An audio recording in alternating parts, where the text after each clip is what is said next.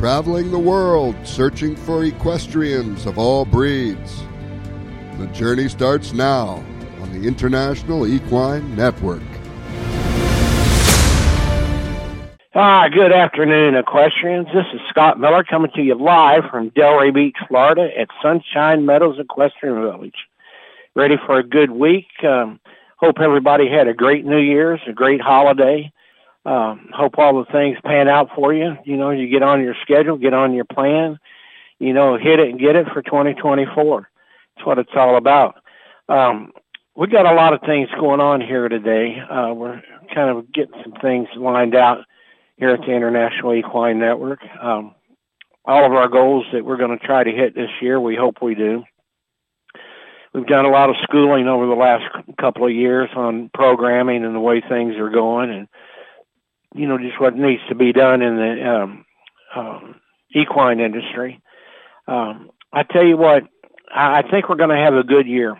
I think we're really going to have a good year because people are starting to realize exactly what the horse business means uh, to people in the international and domestic uh, theater.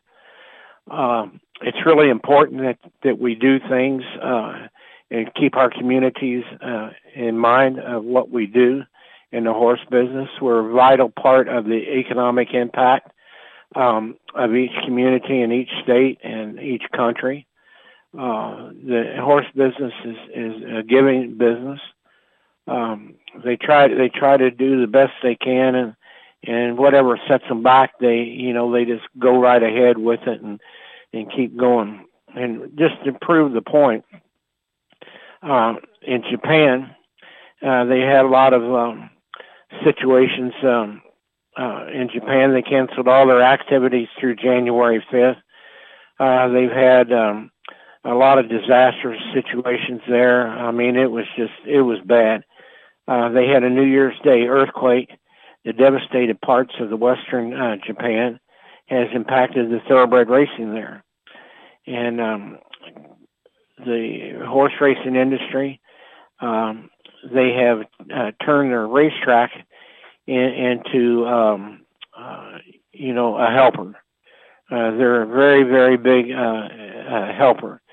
Um, I tell you, it's uh, they're they're getting money to the people. Um, they're getting help them with housing. Um, they're they're doing with all kinds of things there, and that's why they canceled racing until um, until today. Uh, they'll start back uh, tomorrow on January 6th. But um, you know they, they've come to aid of their community. Uh, they're helping with housing. Um, they're, they're, they had a 7.6 magnitude earthquake. Um, you know, and, and it's just devastating that, that you can do. Uh, you know what what what what what can you do when that happens? Well, I'll tell you what you can do. The horse industry stepped up and they're starting to help with housing and food and and you name it, they're, they're doing it and that's great that they do that. And, and that that would happen anywhere, at any track. Anytime we've had a, a disaster anywhere in the tracks uh, uh, that we have here in the states, uh, they've always been there to help. And that just goes to show you what a valuable part of the community uh, the, the equestrian industry is. Just not thoroughbreds, but it's you know quarter horses, show horses, uh, standard bred horses. Uh, they're all right there to help in the community. And, and why do we do that? Is because the community gives to the horse industry so much. Um, they, they, they're a, vital part of what we do and how we do it. And it's exciting, you know, to be a part of that industry, but yet it's even more exciting when you can help out your local community uh, with the things that uh, that that we do.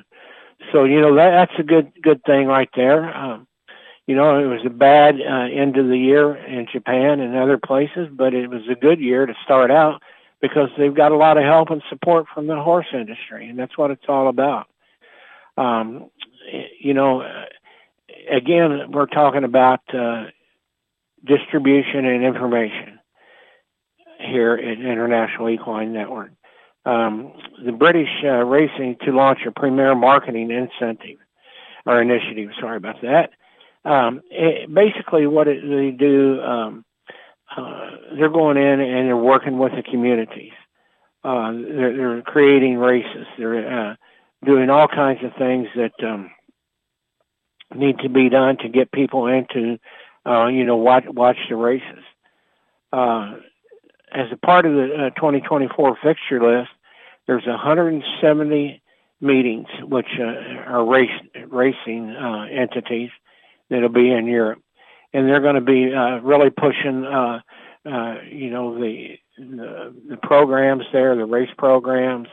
Come out and visit the tracks. They're going to be doing a lot of things to get people involved with it, and, and that's really good.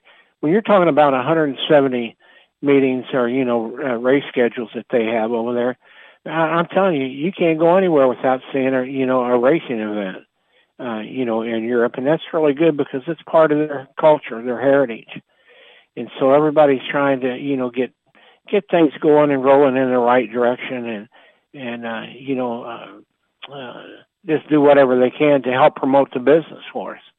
And that's a good thing. So just Google horse racing wherever you're at, whatever country you're in, whatever city you're in, and it'll pop up, and you'll see what kind of uh, local horse events that you have, and they're really something to to go to, uh, from the smallest one to the biggest one. Uh, you know, it, it's um, it's great.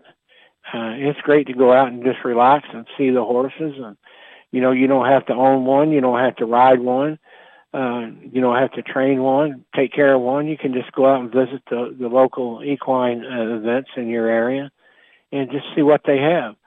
Um, it's exciting. It's exciting to do. And w- one of the exciting things that I like is a trainer named Billy Mott. This guy is just unbelievable. Um, he, Billy is considering another Middle East trip with uh, Casa Creed um, this Casa Creed uh, is a nice horse. Um, he resumed breezing uh, January 3rd in preparation for a potential um, trip back to Saudi Arabia for the um, 1351 turf sprint on Saudi Cup Day in February 24th. Um, the newly turned eight-year-old uh, uh, worked three furlongs at 37 and three on a dirt track at Payson Park in South Florida. A four-time Grade 1 winner, Casa Creed has experienced most of his success in New York, but has traveled to several lucrative races, including the past four Breeders' Cups. Um, just amazing what this horse can do. His best performance uh, in the Breeders' Cup came in his last start, in which he was uh, third, beaten by half a length um, by Master of the Seas uh, the Breeders' Cup Mile at Santa Anita afterward, he turned out uh, for a rest and vacation a little bit. So he's going to be headed uh, over to um, over to Saudi Arabia, and uh, he'll be running over there. Uh, Billy said first, second, or third uh, place finish in the two million dollars, uh, about a six and a half furlong dash, would push uh, Casa Creed over the three million dollar mark. And uh, you know that's just amazing. This horse is an older horse, and Billy Mott can get he can get old horses, young horses, uh, but he's better with old horses and grass horses. He really is. So that's uh, Casa Creed will be headed uh, for Saudi Arabia. It looks like here in a, in a month or so. Um, Spencer Farm um, has contributed fifty thousand dollars to Light Up Racing. Spencer Farm has made a generous contribution of $50,000 to support the Light Up Racing initiative. Um, Light Up Racing and the community-driven effort uh, dedicated to shaping the future of thoroughbreds uh, horse racing by promoting transparency, awareness, and accountability. The donation from Spencer Farm, one of the most respected breeders in the industry, is a strong statement for the support of uh, light up racing following the path of leadership shown by Fasig Tipton. Spencer Farms owners and presidents Eric uh, Gustavson expressed um, his thoughts on uh, contribution starting our donation our donation demonstrates that our commitment to upholding the highest standards of horses horse welfare uh, fostering transparency and driving positive uh, perception to change our industry. Uh, what I like about uh, this now is all these uh, farms that are getting um, really good um, uh, messages out there to the general public. Uh, for example, like now here in January, they have um, a lot of the farms uh, starting in January invite the general public out to the farm uh, to see their stallions and, to promote their stallions. And it really works good because uh, it gives you a chance to go out and see everybody and see how they're doing and and where they're going and you know it's just it's really something else uh you know that that I like to see um in, in our business um you know people if they know about the industry then they can understand the industry. And a lot of times all they see is a um you know a bad uh, a bad news article or you know here's something you know that's happened bad in industry in in the industry. And what I like about what this initiative is doing is it's giving people the opportunity to see exactly what horses go through and, I'm awful glad that uh, uh, all the farms are starting to join in and I tell you what it's a really good uh, family tour for the for the people um, it, it really is. Uh, you go out and you can see them. It's a good family thing. You don't have to know a lot about the horses because uh, when you go there, you'll walk away a, a little bit um, uh, with a little bit of education and a little bit of knowledge of uh, what we're going to do uh, here in the industry. And in that way, it makes uh, things like uh, the Derby and the Breeders' Cup and and the horse shows. It makes them um, uh, more enjoyable when you start to understand it a little bit more. And you know, the great thing about it is, is you don't have to be a writer. You don't have to have a lot of knowledge about the business. Um, you don't have to own a horse. Uh, you know, you don't have to have a farm, but it's a good, good, nice, uh, family, uh, situation that you can go out and really enjoy it. And I'm telling you, the, the more education you get on the horse business, the more you enjoy it. You know, it's just not a horse running out in the field. You know, you can be driving by a farm and see some horses running out in the paddock. You know, and I always ask when I was a little kid growing up, are they going to run in the Derby? Are they going to be in the show horse business? Uh, you know, what are they going to be? It makes you wonder, you know, where their journey is going to take them when you see them out there. Where have they been? What have they done? Uh, you know, like here at, at uh, Sunshine Meadows, uh, our motto is that we have past, present, and future champions here that are training. And that's what I, I see when I see the horses out in the field. Um, you know, are those past champions? Are they present champions? Or are they future champions? And when you start looking at the horse business with that attitude, then it gets exciting because then you want to go to the shows and to the races and into the sales and everything. So it's going to be uh, interesting to see. But uh, the Stallion Farms Open uh, house schedules will be posted on our um, website here uh, next week. Uh, it's going to be interesting to see. For example, um, uh, WinStar Farm in Lexington will host an open house January 7th, um, or Jan- January 7th uh, through the 11th, uh, between 11 a.m. and 2 p.m. Uh, the open house will be held at the Farm Stallion Complex on uh, Paynes Mill uh, Road in Versailles. Uh, visitors are welcome to come and, an appointment to uh, and make an appointment to view the WinStar roster for 2024, uh, led by Constitution uh, and Life is Good, um, just uh, Country Grammer. Uh, it's just amazing. Two Phils will be there. Uh, it's amazing to walk up and see all these uh, stallions up close and in person that have um, you know won won some of the biggest races in our business, and uh, that's at One Star Farm uh, uh, in Lexington. Uh, I tell you, it's it's worth it's well worth the visit to you know to go out out there and see these these stallions. Uh, it's just those are the future um, breeders uh, uh, of Derby winners. And speaking of the, the Derby, um, I have a documentary that's being uh, filmed as we speak on everything that we're doing. It's been right here in the office. Uh, it's literally started our first filming day. and uh, I'm putting together a nice documentary. It's called How They Get There: The 2024 Kentucky Derby. And this project has been in the makings for many, many, many years. Uh, it, it takes a lot of.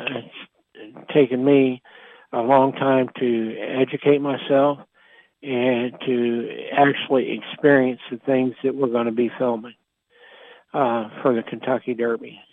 It's A good example. Uh, one of the projects that we're doing is how the horses ride on vans, how they ride on airplanes, and how they ride on ships. A lot of times, uh, you might have a country that might be shipping a horse to the to the states or to Europe, for example, like in Macau or Japan, and they uh, part of their journey is on a, is on a boat, a ship. Um, we're going to show how they fly in airplanes. Uh, we're going to show you how they uh, transport it on the ground and the preparation that it takes to get them there. Um, how you have to school them to learn to, to load onto the vans, onto the planes, onto the ships. Uh, so, and that's all part of how they get there. And, and we're going to talk uh, to owners uh, about um, how they how they got into the business, why they buy the horses they do. Do they buy horses uh, to go in training, or do they breed their own as a homebred at, the, at their own farm?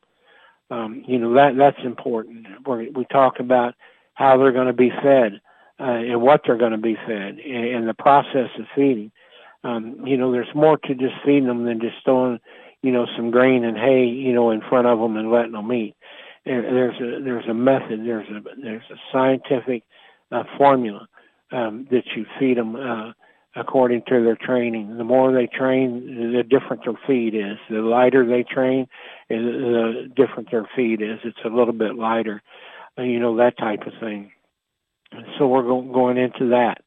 Um, we're going to go behind the scenes at the sales that are coming up to see how um, you know the owners uh, buy horses and and why they bought that horse and you know was it the bloodline was it the way they look because I'll be honest with you there's a lot of horses that have very very uh, normal uh, average bloodlines and they end up becoming winners you know even derby winners and, and so that's what the owners have to take a look at.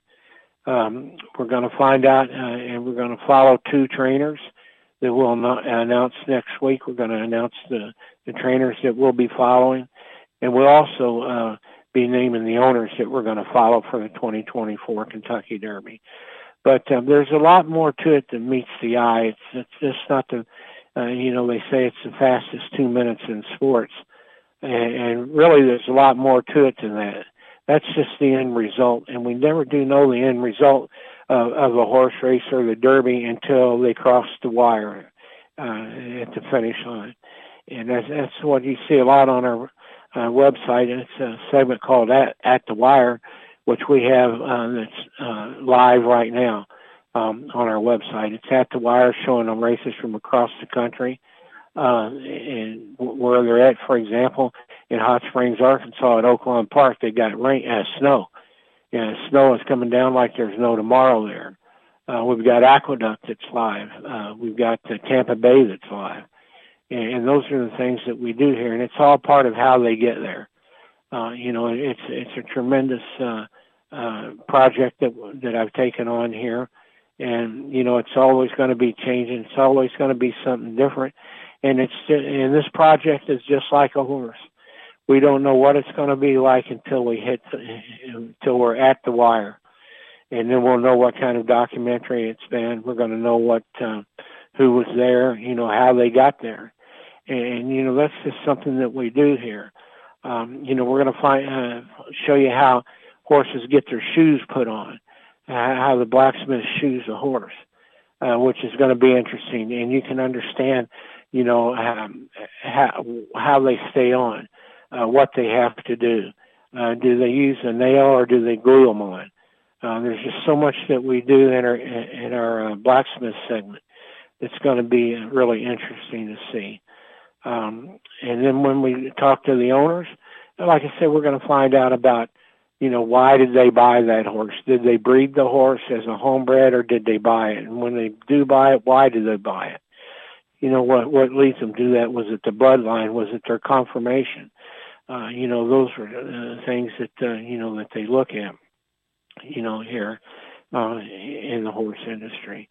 Uh, I tell you, the owner's got the toughest job in the world uh, because he has to allocate the money to buy, you know, the horses. And sometimes they can spend over a million dollars for a horse, and the horse doesn't run.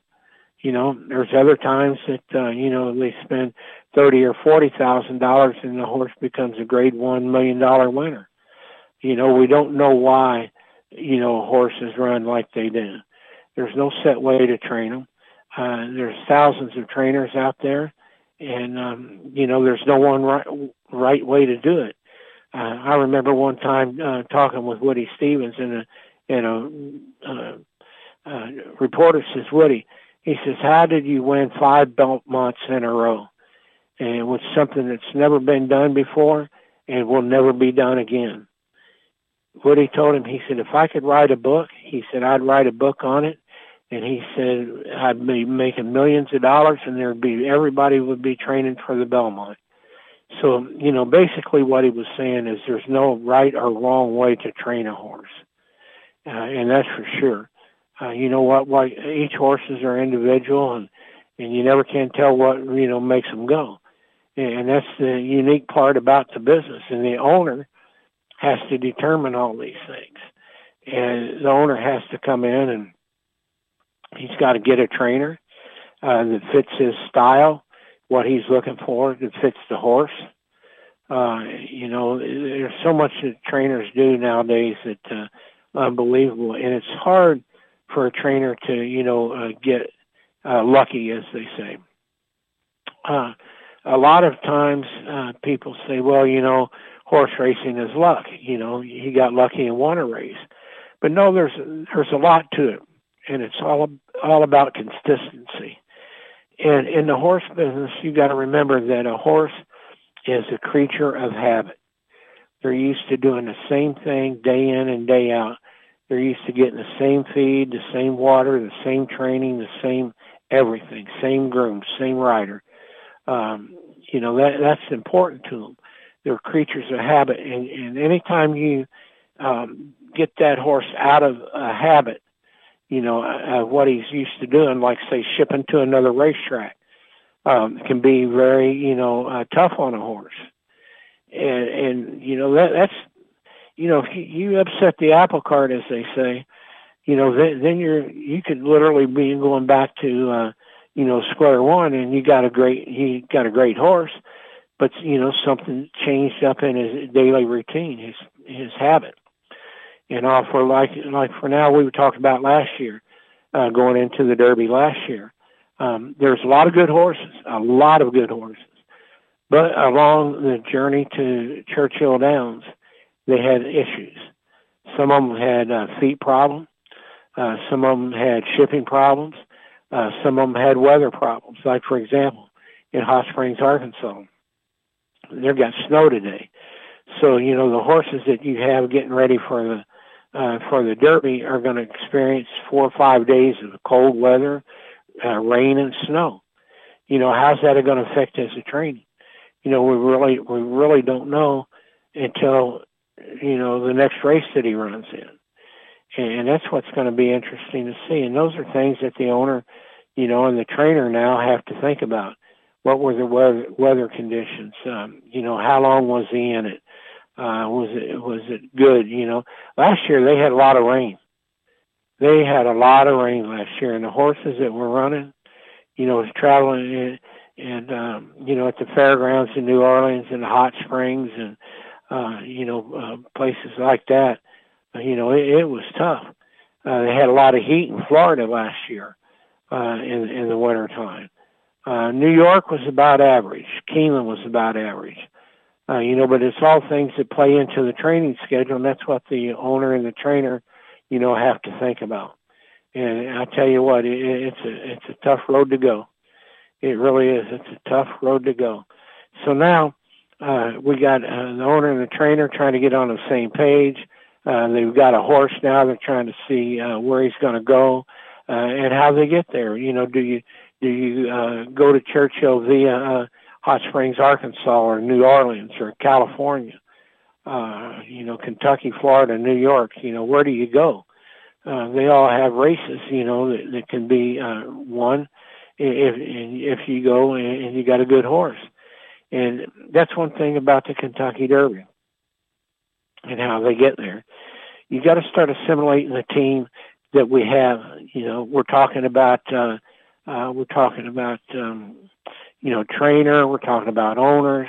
Uh, we're talking about transportation, feed, blacksmiths. Uh, you know the whole long nine yards.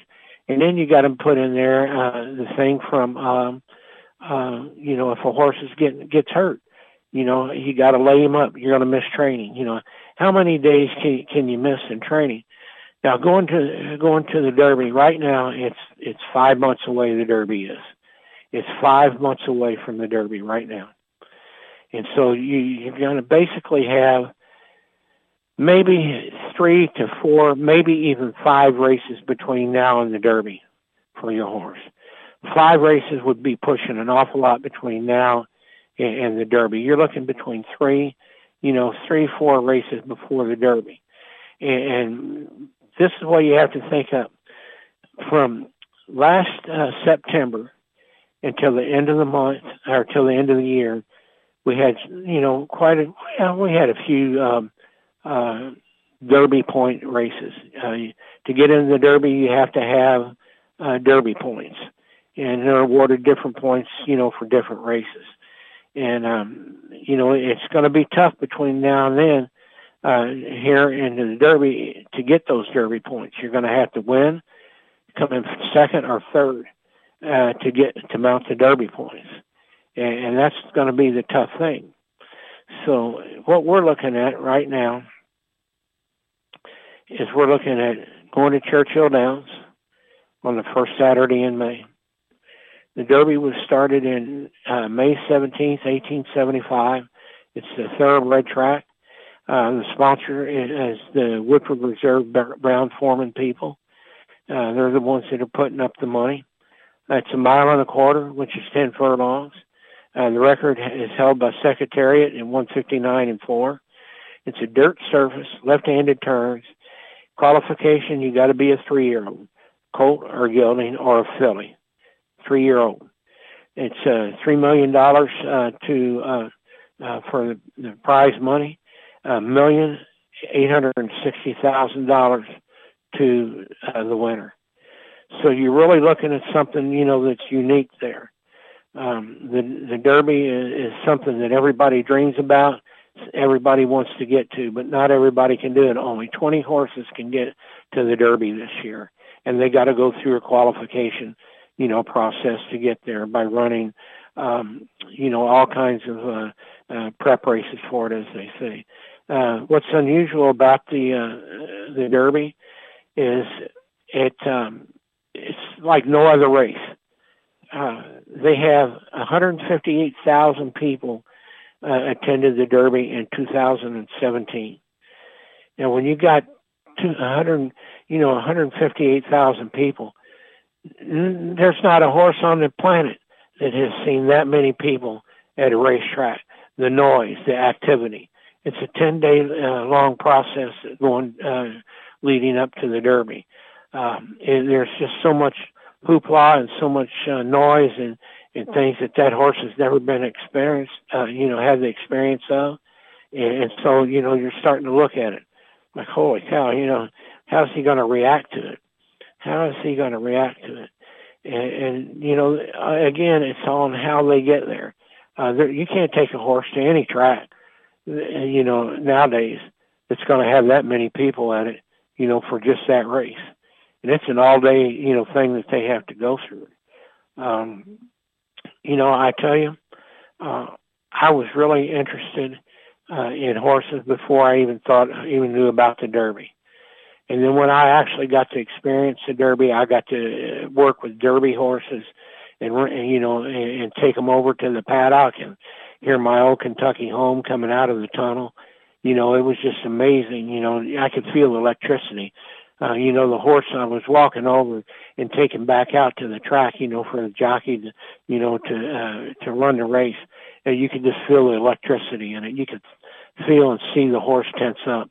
Uh, you know, it had no idea what was going on other than it was a race day, you know, and it was amazing to see that. Uh, you know, the people screaming and hollering and, and the weather conditions, whether it's, you know, sunny and nice and, uh, you know, cold or it's cold and rainy. Uh, you know, there's just so many things that just add to it, you know, that, that's there. And, um, you know, I, I was excited to do that, but more importantly, I was proud to be a part of that, of that tradition. And, and that's what I talk about a lot here, uh, you know, on IEN is tradition. Traditions become, is, is a habit that you get into. Uh, sometimes a tradition is just like the on Saturday in the Kentucky Derby, you get together friends and neighbors and and you um, you know have a barbecue and watch it on TV. Uh, then there's other traditions. You know, there's other traditions that you might go to hot springs or you might uh, have a party for uh, you know the Arkansas Derby or for the Louisiana Derby or the Santa Anita Derby. You know, you can have have those traditions at your home and not be, you know, not not have to go to the track. And that's what the horse business is all about is is tradition, your daily routine. You know, and that's what's exciting about the Derby, the Preakness, and the Belmont, and the Breeders' Cup now. So those are things that, that you can do, and those are your own traditions you can create by yourself. You don't have to have any input, any horse knowledge. You don't have to have anything other than post time. Post time's usually, uh, you know, for most of the big races around 5:30 at the day, and, and uh, you know it will be uh, uh, a tradition that, that you can that you can follow. Now, for example, um, the the, uh, the Derby prep races that we've been talking about, uh, you know, that to qualify uh, tomorrow. Um, uh, we have uh, the Jerome Stakes. It's uh, from Aqueduct, uh, it's a Derby prep race, so you get 10 points for winning that. And it's, it's a, a short field. It's only a five horse field. And, and this is another thing too that on the trip to, on the, uh, on the way to the Derby. This is a, a very important stake race. It's the Jerome Stakes at Aqueduct. The weather's going to be cool. There's a five horse field and you get 10 points for winning it. So we're going to see what happens with it. We've got um, Todd Pletcher, uh, one of the best trainers in the country, alongside Brad Cox. Uh, we got um, Ginter uh, there, Linda Rice, which just has just done everything that you could do in New York. And then we got uh, a, trainer, a trainer by the name of Russell in there. So it's a five horse field, and it's going to be interesting to see what happens with with that. You know, I tell you, I'm getting excited already about the Derby now. I'm ready to get the barbecue grill out now. Is what I'm ready to do. But no, all kidding aside, uh, you know, the, the Derby's about tradition. It's about um, the things that you do to get there. Uh, a lot of trainers have to decide what route they're going. Uh, uh, you know, Louisiana, Arkansas, New York, California, you know, Florida type thing. And there's no really certain way, to, you know, to go because every year um, a horse wins the Derby it's unusual how he gets here. Uh, you know, uh, uh, you know, Todd Pletcher's good at, at it. He's won a couple of derbies. Uh, Bob Baffert, you know, uh, he's not racing in the Derby this year because of some legal issues that he has.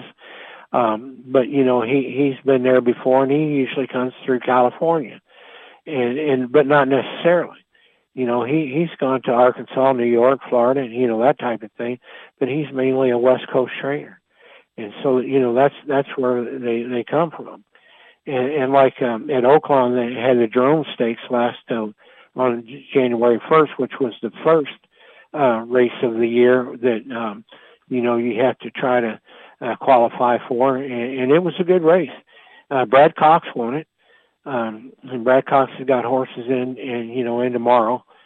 So uh, you know at Aqueduct, so it's just going to show you that you know, he's got one horse coming through Arkansas, and we'll probably, you know, run into Arkansas Derby. Um, we got another one that's coming through. Um, you know, he's got another one coming through New York. So there's two different directions right there. But catching freedom, freedom was a good horse. He won it by two and a half lengths. Um, it was a nine horse field. Uh, the horse ran good. Uh, you know, I, I tell you what, you know, and now it's starting to get interesting. How now? Where does he go from here? Because basically, he's going to have to win one more, maybe two more races to get his Derby points to qualify for the Derby. And you know, again, it goes back to you know this, these thoroughbreds. Uh, they run about every 30 days, so you know you're looking first of January. You would be looking at February and March that he could that he could you know that he could run. So you know you're looking basically three more times, but he's got to run the races to get the Derby points. That's the big thing. You got to run the races to get the Derby points. And like I said, we got the Jerome Stakes that are coming up uh, tomorrow. It's going to be interesting to see, you know, how that comes out. And so you're looking at January 6th, and then um, you're looking at uh, uh, January 20th. Uh, you're looking at uh, Tampa Bay Downs, uh, Oaklawn, uh, Gulfstream Park, Santa Anita. Uh, you're looking at uh, Aqueduct again, Tampa Bay. Uh, you're looking at Sunland Park, Turfway Park. Uh, then the, the first leg of the series to where it, really could put you off over the top if you got some Derby points would be um, coming up in February 17th. And that would be the Risen Star. It's a $400,000 added from the fairgrounds. Uh, we're looking at the Rebel in Oaklawn, which is a million two hundred thousand, uh, February 24th. Uh, Fountain of Youth at um, Gulfstream uh, on March 2nd. Uh, the Gotham in Aqueduct uh, on March 2nd. Uh, the San Felipe at Santa Anita on March 2nd, and then the Tampa Bay Derby. Uh, th- those are the those are the mid-range uh, races that you need to get in because that would add to your Derby points and you'd put you in a good position to actually get in the Derby. You'd probably need one more race to have enough points, you know, to secure a spot at that top 20 position in there. Um, then, then the second leg of the series is this is brutal. I mean, this is really brutal because you got so many things that you got to take care of and think of, and you know, uh, you you don't want to think about injuries. You don't want to think about weather. You just hope that you can catch a nice, uh, you know, mild day uh, you know, to finish out your last Derby race. Um, and there, and that would uh, be the Louisiana Derby. That's March 23rd. Um, that you're looking at. Uh, you're looking at the Jeff Ruby Stakes at Turfway, March 23rd. Uh, UAE Derby uh, at Meydan uh, March 23rd or March 30th. And then you're looking at the Florida Derby, March 30th. You're looking at the Arkansas Derby, March 30th the Bluegrass Stakes is one of the like uh, Johnny Come Lately's, uh, you know, desperately trying to get in, you know, to the Derby, and, and a lot of horses have done that. And and uh, you're looking at the Bluegrass, the Santa Anita, and the Wood Memorial, um, April the sixth, and that's kind of late going into the Derby because you know that gives you uh, basically three weeks to recover and to recoup.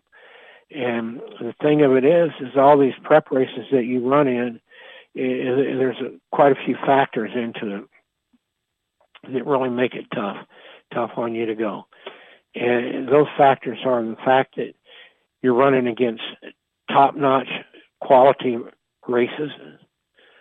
You're running possibly against full fields of, you know, eight, nine, ten, twelve horses, which you like to see your horse get in a full field because it gives them a little bit of experience because when they go to the Derby, it's going to be 20 horses that they have to run against. And, you know, that's going to be an interesting situation uh, because all the light races that you could, that you could, um, you know, run now are not light races anymore. They're all Derby qualifiers, Derby points. And you got to be very careful, you know, about what you do and how you do it and hopefully you can you know win one one or two of the races and get enough points to qualify for. Uh, that's the that's the thing that everybody thinks about now. You know, is what they're doing, how are they going? You know, and again, like I'm saying, you know, uh, tomorrow uh, on IEN we have uh, the Jerome Stakes uh, from uh, uh, Hot, uh, Aqueduct, and we've got other live racing there, and to see you know what's going to get them there. Um, you know, so that's going to be an interesting day tomorrow. To have a good programming, and then the thing that that um, you know, like I said, on how they get there, the owners are the most important part of the deal because you know every time, and I know when I was working with horses that were going to run in the Derby, every time the phone rang in my house, you know, I was thinking, was there something wrong with the horse? Is there a problem? Why do I have to go back to the barn? Do I have to go back to the barn? You know, those are the things that that you start thinking about when you, when you get into the business. That that phone is nice to have, but when it rings, you know, it, it could be, you know, a double-edged sword, you know, with it. And so the owner's got to think about that, same as the trainers and everybody else. But you know, now you start to get contingency plans. Well, you know, if it's snowing in Hot Springs at Oaklawn Park, should we maybe you know, wait a week and skip over and go to, um, you know, to Aqueduct, you know, or go to Florida or go to Kentucky, California. You know, that that's the thing that they have to start worrying about is the weather. That is going to be right now, I would say, the most telltale sign of what's going to happen with your horse is is the weather coming up because you know you don't know whether it's going to be snow, rain, sleet, freezing. It's going to be hot. You've got no idea what it's going to be, but you hope that you can get your horse in the best conditions. And then you got to look at it, uh, like I said, a double-edged sword. Let's say if it's been raining where you're at, like it did in Hot, Hot Springs last year. What if you get to Churchill and it's a muddy track and it's raining? You know, then that would fit right into your training plan, even though it wasn't planned. You know, you didn't plan it but at least you know your horse has got uh, you know experience running in um, you know condition uh, a condition that uh, he'll be running in at Churchill. Um, you know, same with what if what if it was all a, a nice you know sunny day in the 70s or 80s at Churchill, and you've been in Florida all winter long where your horse is used to the heat. You know, uh, th- th- those are things that the owners and trainers think about now. You know, when they're when they're coming through with it. And, and I tell you, just to pick out the, um, you know, the races. And so what you do is you, you get a sheet and you got all 26 of the races that are scheduled for the uh, Derby points. And so you go through and like say the first one is the Iroquois in, the middle of September at Churchill Downs. Okay, and then right after then, um, you know, a couple of weeks later, uh, there's the Jockey Club at Churchill Downs. So now, you know, you kind of look at, well, do, if we win the Iroquois, do we come back real quick and run the horse in a jockey club and then lay the horse up for, you know, 30 days and, and see what happens? You know, you could do that, a possibility. But if you win the Iroquois and you don't run in the jockey club, you know, then you got the Breeders' Cup coming up, you know, in the first of uh, November. You know, so you got a, a couple of ways that you can go there. And then after the Breeders' Cup, you know, when do you bring him back? Do you bring him back at the first of January, like we have now with the, you know, with the with the Jerome Stakes uh, tomorrow? You know, uh, is that where you come come out with them? You know, you could possibly hold off to, um, you know, uh, uh, a, a later race down the road uh, you know, it's it's kind of hard to say. You know, where where do you go with them?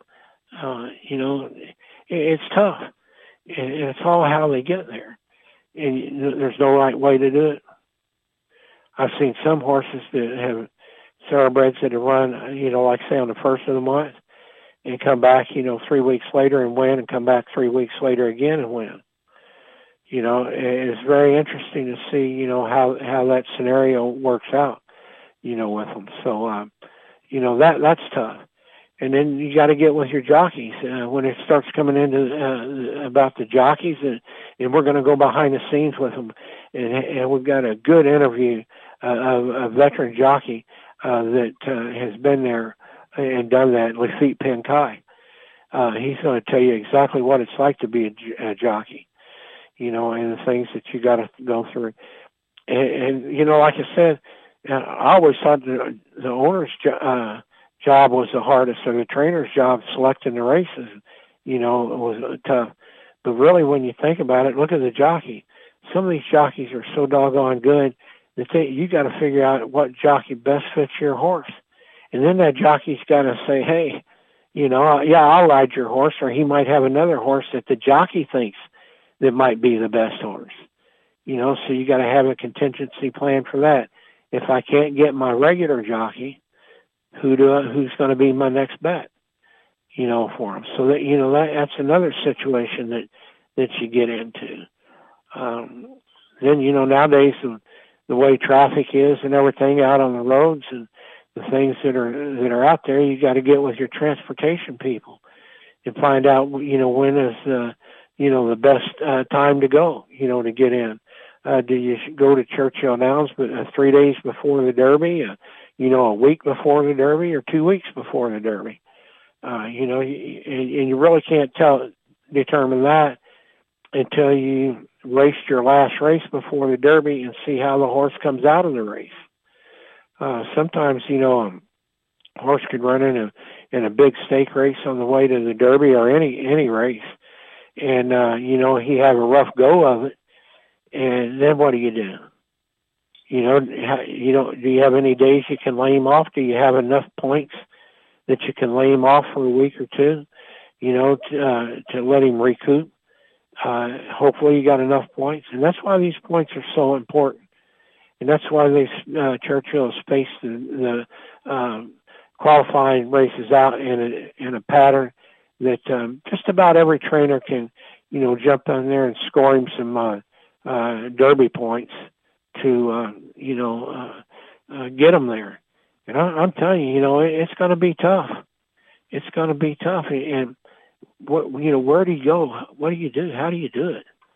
You know, that's what everybody's thinking now first of May is coming up pretty quick. It doesn't seem like it when you're talking about it, but when you're, you know, going somewhere like the Derby, you know, you got to start planning now. You can't wait till down the road. And, uh, you know, I tell you, I'm already tense and worn out just thinking about all of it, you know, and just thinking about all of it. So it, it's going to be interesting to see. Uh, I hope everybody can go to the Derby, you know, make their plans for the Derby see what's going on. It's a traditional thing that's celebrated by people from all over the world, uh, especially here in the United States. Uh, it's really interesting to see uh, all the traditions that people have. In fact, uh, I've got another project that I'm doing. It's called the Triple Crown Tradition, tradition coming soon to IEN. And uh, we've got Churchill Downs, Pimlico, and Belmont. They all make up the Triple Crown and uh, we also have the Breeders' Cup uh, that uh, is part of it. And what we're going to do is we're going to have uh, Derby Week. We're going to have uh, a cooking show. Uh, we're going to try to get a, a trainer, an owner, and a jockey to bring their favorite Kentucky Derby recipe uh, to the public uh, for television broadcast and see what what they do and what their tradition is. And it, it would be interesting to see, uh, you know, uh, uh, different nationalities there, which we will have, to see what's going on with it. Um, and they're going to do that, and then we're going to have a winner. And we don't know if it's going to be a trainer or, you know, a jockey, you know, or an owner. But we'll have a winner, and we're going to do the same thing at Pimlico.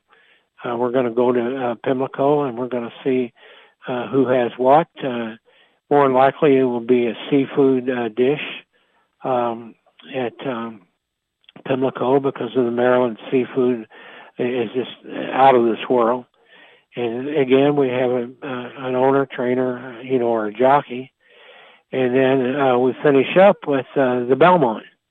And we're going to see what kind of uh, uh, food we're going to have at the Belmont. Uh, traditionally, it's uh, uh, like a high end, uh, you know, beef uh, type of thing, uh, uh, seafood type of thing. Uh, no telling what we'll get out of Belmont. Uh, that'll be really surprising.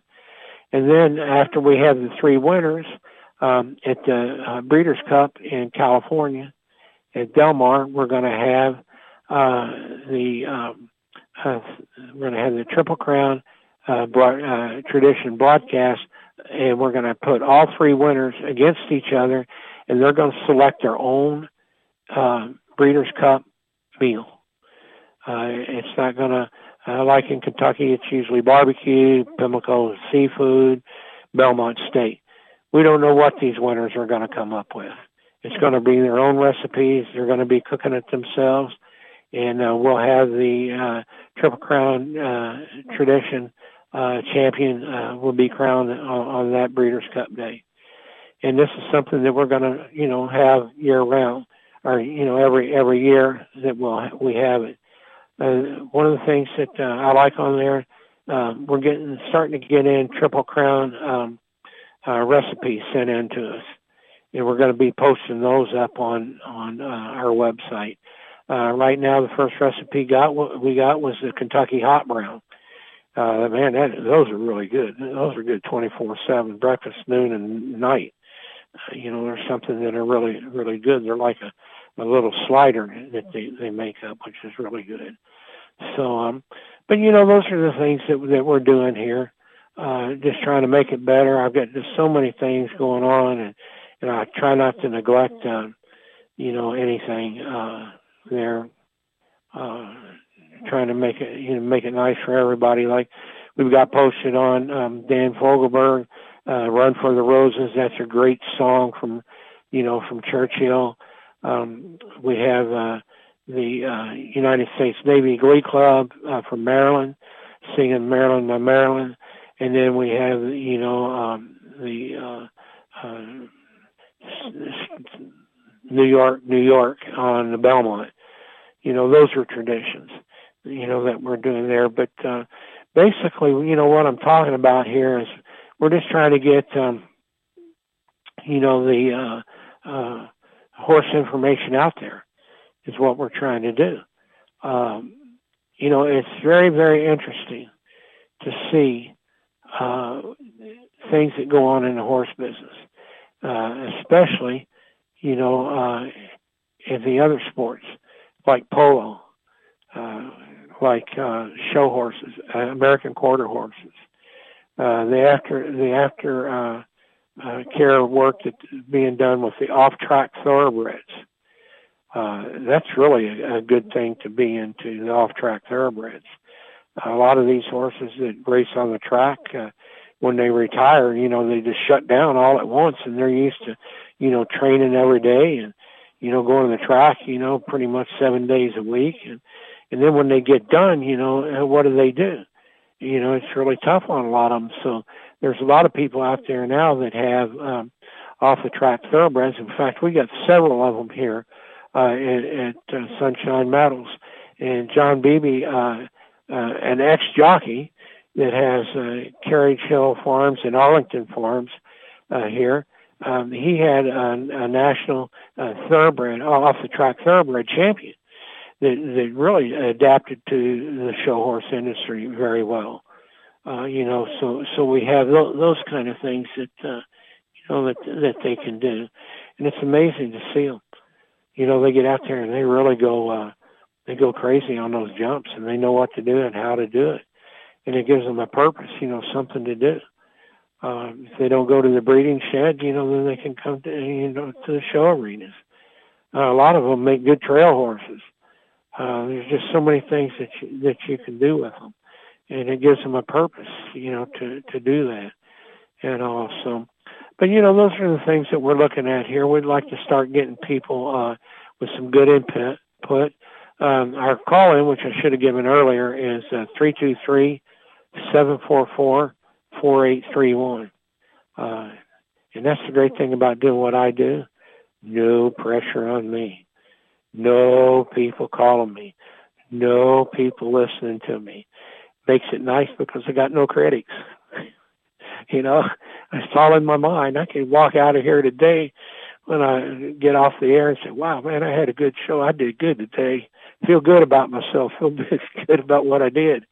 Worst thing that could happen to me is I get a whole bunch of listeners calling me saying, "Boy, you you shouldn't have talked about that. You should do this. You should do that."